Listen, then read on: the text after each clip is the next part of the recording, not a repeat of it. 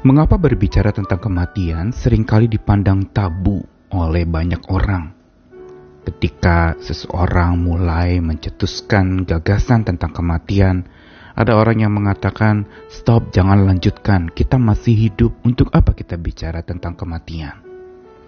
Padahal sebenarnya kematian itu adalah sesuatu kepastian. Semua orang akan mengalaminya bahkan sesuatu yang belum pasti tentang hari esok, tentang masa depan perekonomian misalnya, atau tentang kondisi-kondisi di hari esok, prediksi-prediksi tentang masa depan misalnya yang serba belum pasti. Mengapa itu yang terus diperdebatkan, diperbincangkan, dan lalu kemudian dibahas begitu rupa?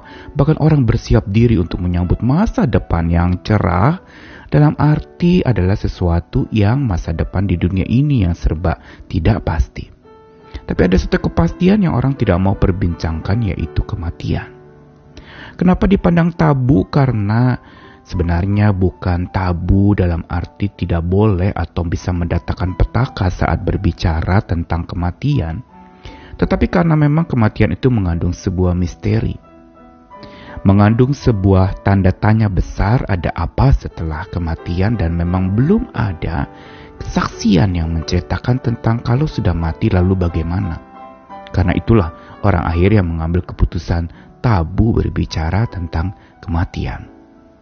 Benar adanya bahwa memang kematian adalah sebuah kepastian yang penuh misteri. Tetapi sesungguhnya ini yang harusnya menjadi catatan penting dalam kita menjalankan hidup. Yaitu bahwa suatu saat kelak saat kita dipanggil pulang ke rumah Bapa yang kekal, kita sebenarnya menghadapi satu sukacita yang luar biasa, sebuah perjumpaan, bukan satu perpisahan sesungguhnya.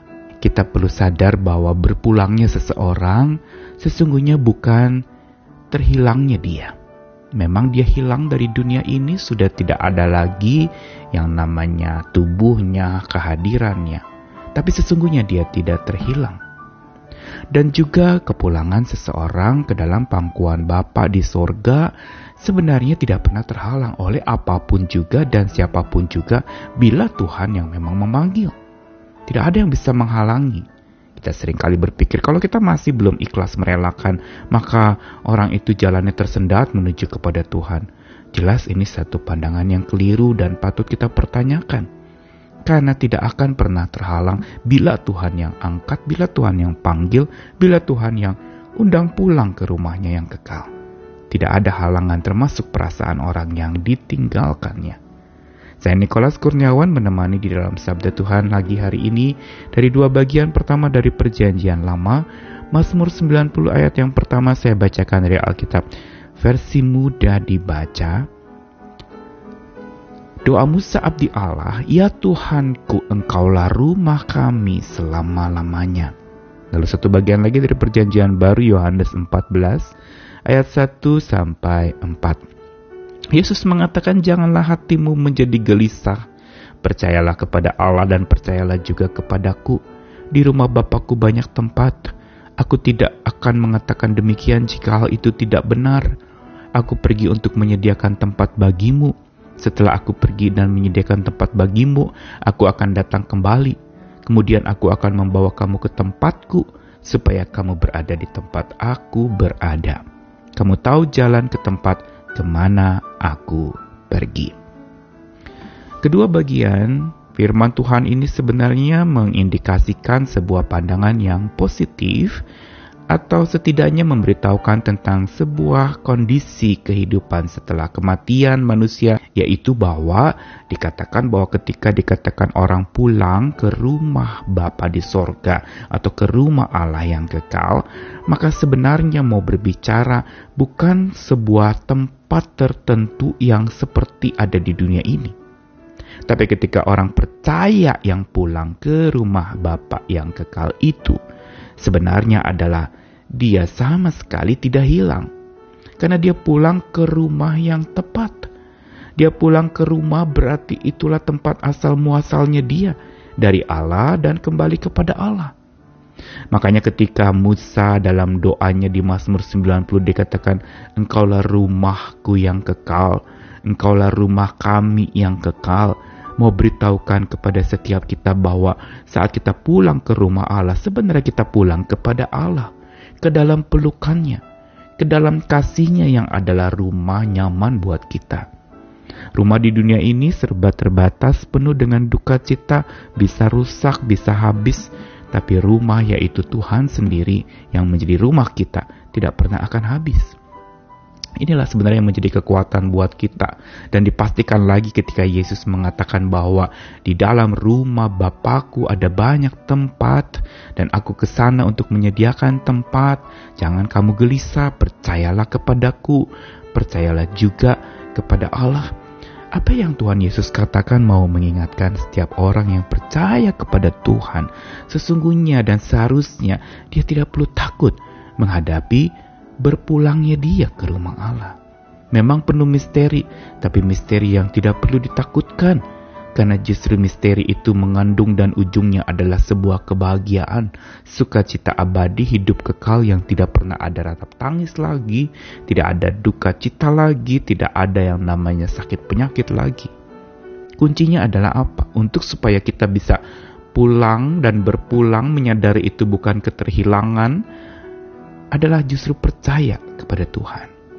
Orang yang percaya kepada Tuhan sungguh-sungguh, maka berpulangnya ke rumah Allah adalah sebuah kebahagiaan, adalah sebuah keuntungan, adalah sebuah sukacita yang penuh dengan kegembiraan karena berjumpa langsung dengan Tuhan. Jadi bukan keterhilangan yang buruk, keterhilangan yang dia sudah tidak ada di samping saya, entah dia ke mana, dia sudah hilang dari hidup saya. Dia tidak pernah hilang, tapi dia pulang ke hati Bapa, tempat dari mana dia berasal. Dan bukan saja dia tidak terhilang, tetapi dia juga tidak terhalang. Kalau Tuhan yang panggil, tidak ada yang bisa menghalangi apa pun juga untuk dia kembali ke rumah dan ke Tuhan sendiri. Halangan apa pun juga orang sering kali berpikir demikian. Kamu jangan gandoli atau enggak mengikhlaskan kepergian orang yang kamu kasihi seolah-olah memang kitalah yang menentukan dia datang atau tidak kepada Tuhan, dia akan lancar atau tidak jalannya kepada Tuhan, seolah-olah perasaan kita yang ditinggalkannya. Makin kita terus gandoli, kita belum rela melepaskan, maka dia akan makin tersendat jalannya. Jelas ini bukan satu kebenaran yang patut kita pegang. Karena sesungguhnya kalau Tuhan yang panggil, logikanya adalah tidak ada yang bisa menghalangi panggilan itu. Kalau Tuhan yang panggil pulang seseorang, tak ada yang dapat menghalangi. Kita bisa bertanya dia ada di mana. Kita bisa bertanya orang yang pergi meninggalkan kita itu posisinya di mana. Satu jawaban yang pasti posisinya sudah bersama dengan Tuhan. Mau seperti apa dan bagaimana ada di langit keberapa. Sesungguhnya itu tak perlu dapatkan jawabannya karena jawaban yang pasti adalah dia sudah di tempat yang nyaman, di tangan yang nyaman. Kasihnya Tuhan tak terbilang itu menyebabkan seseorang percaya yang pulang ke rumah Bapa tidak pernah akan terhilang dan juga tidak pernah akan terhalang oleh apa pun juga.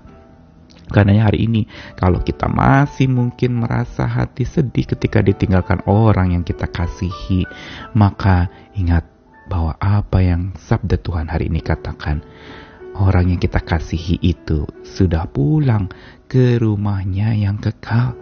Karena dialah Tuhan sendiri yang menjadi rumah abadinya. Dan dikatakan bahwa di tempat itu, di mana Tuhan berada, dia bersama-sama dengan Tuhan dan Tuhan bersama-sama dengan dia. Inilah yang makin melegakan kita saat kita ditinggal pergi orang yang kita kasihi. Dia sudah ada di tangan yang nyaman dan aman tangan yang paling tepat dan yang paling hangat untuk memeluk dia. Kalaupun kita masih terus berproses untuk menerima kepergian orang yang kita kasihi, mari kita ingat ini. Hati kita tidak perlu gelisah. Percayalah kepada Allah dan percayalah juga kepada Tuhan kita Yesus Kristus. Tuhan mengasihi kita sekalian, selamat terus bersandar kepada penghiburan Tuhan dan cinta kasihnya yang menguatkan kita selalu. Amin.